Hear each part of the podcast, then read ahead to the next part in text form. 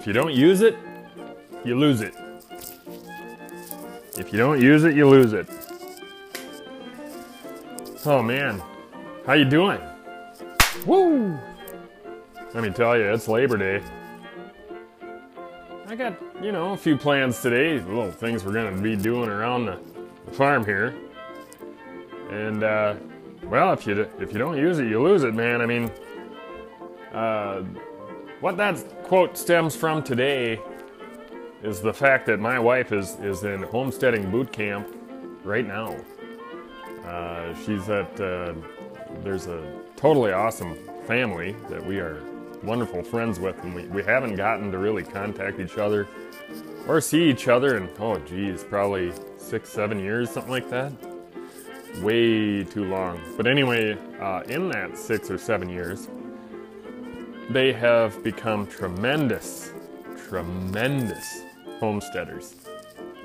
And they do all those awesome things. They got chickens, they got cows and horses and sheep and pigs and I'm not quite sure if they have goats or not, but well, you get the idea. And they have a garden. All those things in the mountain country.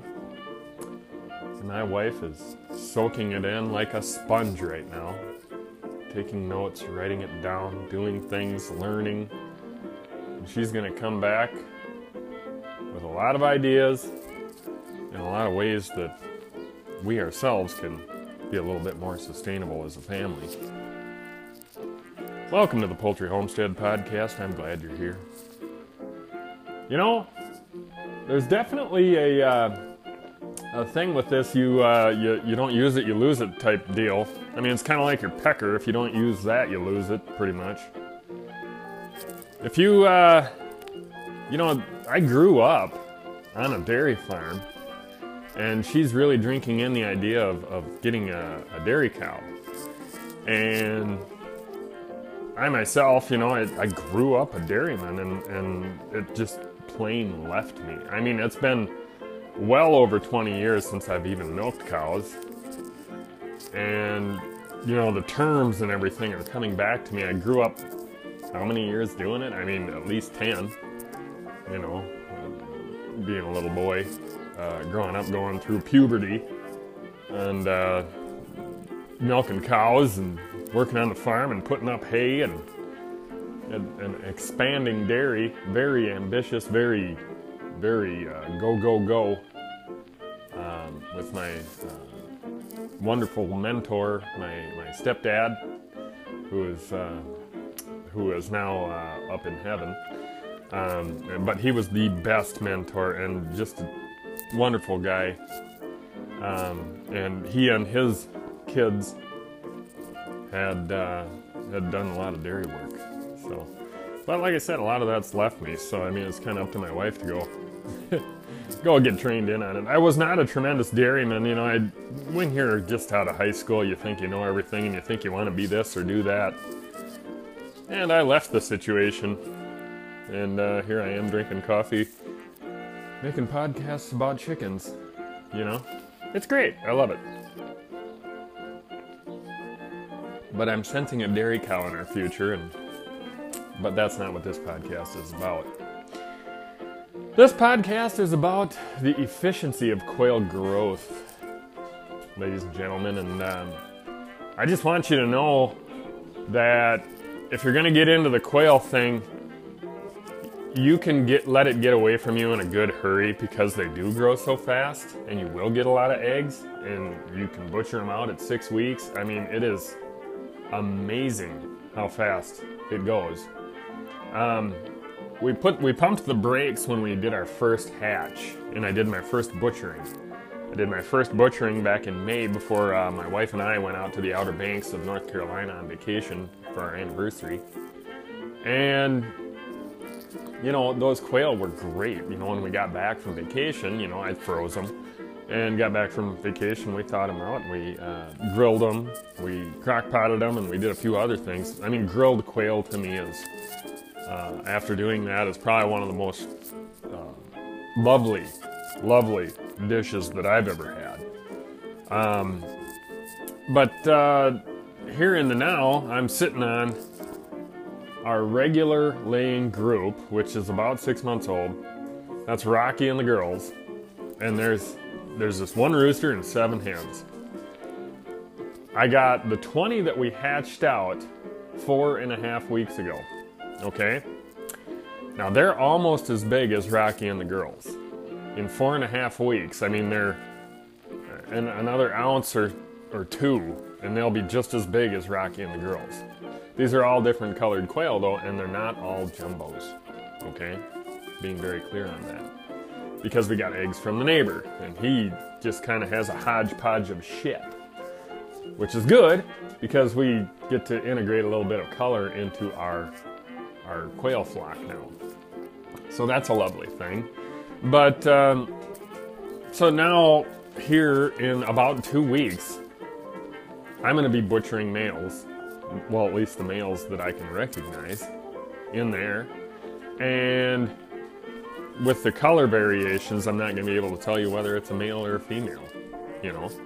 So I may have to do a little YouTube in there. But I mean, that's only a few weeks. And then I've got some week and a half olds in the brooder that are almost fully feathered.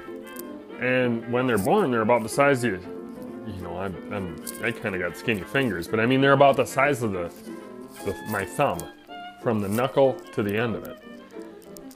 I'm a 140 pound guy, and I don't know, I don't have huge hands, but I got long fingers.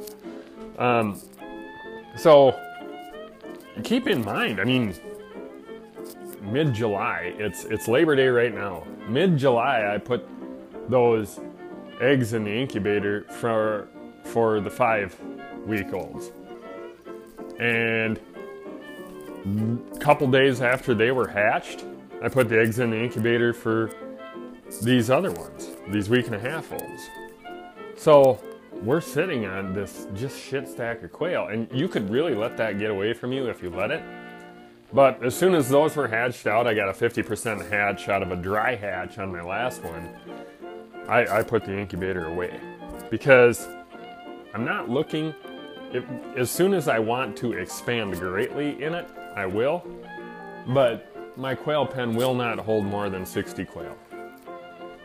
I don't even have close to that. I mean, I'm looking at what is it, 27 plus 11, that's 38 quail I'm sitting on right now. And a bunch of them are going to get butchered. You know, I, I keep mainly hens for laying. So now we're looking at this in kind of perspective. I'm going to be almost quadrupling if I have 50% females, roughly. I'm going to be almost quadrupling my my uh, egg production uh, tripling, I guess. But if I triple my egg production, that means instead of every three weeks pickling the quail eggs that I pickle, I will probably be doing it every two weeks, but twice, almost twice as much. Does that make sense? So we, we store our uh, quail eggs in an ice cream pail in the refrigerator in the basement. And it's been working out great. I mean, it's been working out really good for us. And we eat pickled quail eggs like nobody's business, but soon we're going to be selling those. And then once we start selling those, then that pays for our quail feed and it pays for my hobby. I mean, you don't really make a lot of money on this quail thing. And there might be people that want to buy just quail eggs, which would be fine. You know, I don't know what the hell you sell them at. They're so small. But, uh, you know, some people just want to buy the quail eggs for certain recipes and stuff like that. You could just sell them for the same amount as you sell chicken eggs, which would be just fine. But feed value out of that is a lot different. You know, uh, ratio of feed to egg, uh, you know, compatibility or uh, sustainability there. So that's what we're looking at right now. Also, uh, our chickens, you know, I got 18 eggs yesterday uh, 18 the day before. You know, we're, we're sitting on that about 18 to 18 to 15 to 18 mark. And, you know, I mean, us as a family, yeah, we eat a lot of eggs, but we don't eat that many. So we're selling those, we're pickling those, and, you know, we're just trying to get everything done with the eggs that we can. We also give a lot of eggs as gifts to friends, you know, they're very dear to us.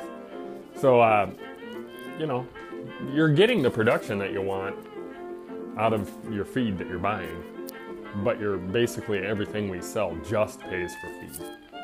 You know, um, I'm going to work anyway, so if people at work buy them, it's not like I'm traveling to sell eggs. You know, so there's a big difference there, and, and a lot of a lot of stuff to look forward to. But um, you know, we're expanding, and we're going to be expanding in the spring. And now here on Thursday, we get 50 meat birds. And when we get those 50 meat birds, that's just fine. We're to be all about it. It's to be a-okay. We're going to raise those. I got a couple brooders ready. I, I think I'm to put them in a large stock tank, tin stock tank brooder to start with. And then eventually, if they get too big, I do have another stock tank. We can put 25 in one and 25 in the other. So I'm kind of looking forward to that. Um, and, and we definitely have it big enough for them, you know, and make sure they have the real estate that they need, you know. So there's a lot to look forward to, and I'm definitely plan on keeping a few of those as being layers, and then just hatching my own out next year. I mean, if a guy, you know, I don't know, I I found a few cheap in- incubators on uh, internet, um, you know, like Craigslist or something like that. You know, I mean, spend a hell of a lot less than you would shipping chicks across the country. And if you're getting 50% hatches, you know, I mean, you could just keep hatching. you know, I mean, uh, that means you would be butchering every three weeks, okay? Which would be perfect. Uh, but butchering, you know, I mean, we're going to be doing it late, late, late in the fall, and I plan on that being a wonderful thing. You know, I mean, just just that butchering late in the fall, I feel a hell of a lot better about than butchering in the middle of July. You know, because a lot of people get their chicks in the spring, and then that's where the, when they end up butchering is right in the middle of July or August. My heavens, I would hate that. you know, um, so you got to really watch on your timing and I just I just don't want it to be hotter than hell out when I'm butchering. But you know, I'm also going to be tipping on the scales of is it going to be above freezing or not, and what kind how do I facilitate that? You know what I mean? Do I need to come up with some heat? You know, so that's one thing that I'm going to be, battling, but I really don't care. I just don't want to. I just don't want it to be hot out when I'm butchering. I don't know why I am against that, but I am. Anyway, our quail production is certainly up there. We're, we're, we're, certainly looking good. I am I am done hatching till spring. You know, I mean, clean into February, I could start hatching, and that would be fine. But uh, as for right now, as for the way we set and all that, I'm just kind of kind of see where it goes from here. And it's a learning experience, learning that perfect level to which your your birds are at, learning where you want to be with your flock. See, the quail thing I don't think is going to be a bread and butter deal. It's it's good. It's my hobby. I like it. Um, the eggs are amazing, but it's something that I need to find a threshold as to where I want to be and keep it right there. You know. Anyway, I'm really glad you listened. Uh, if you want to connect, Ziggy underscore 519 at yahoo.com. I would be glad to hear from you. By the way, yesterday on Instagram, I did a farm tour. Uh, please check my profile. Look at that. Go along for the farm tour. It was uh, very nonchalant. I, uh, I had a beer in my hand while I was doing it, just kind of showing people around, showing the quail pen, the quail operation, showing the horse pens, horse operation uh, chicken operation, all those things. Um, also, the pool and the garden. You know, just just showing a few of the things that we do. And like I said on the video, I'm, I'm not this rich dude or nothing that's just out here homesteading. Um, basically, what we do is we just look at where we spend our money. We spend as wise as we can, and we do what we can with the least amount of resources possible. You know what I mean? We make a lot of our own things out here, and we do a lot of our own designs, and we don't follow the ebb and flow of everybody else. you know? And that's what I encourage you to do. You know, make your farm yours, you know? Um, efficiency, that's all up to you. Because some people don't want efficiency, they want joy. You know what I mean? So that's when you see our farm and how it's set up, you'll notice that wow, it might not be the most efficient farm, but those people, we absolutely love our farm the way it is. You know, and we're always improving upon things, you know, so something might be changed next time I give a farm tour. But I encourage you to go on Instagram and I encourage you to go look at the farm tour uh, on Instagram. It is at Poultry Homestead Podcast. So, anyway, better get going. Got shit to do today. I uh, appreciate listening. Love you all. God bless you. Anyway, have a good one.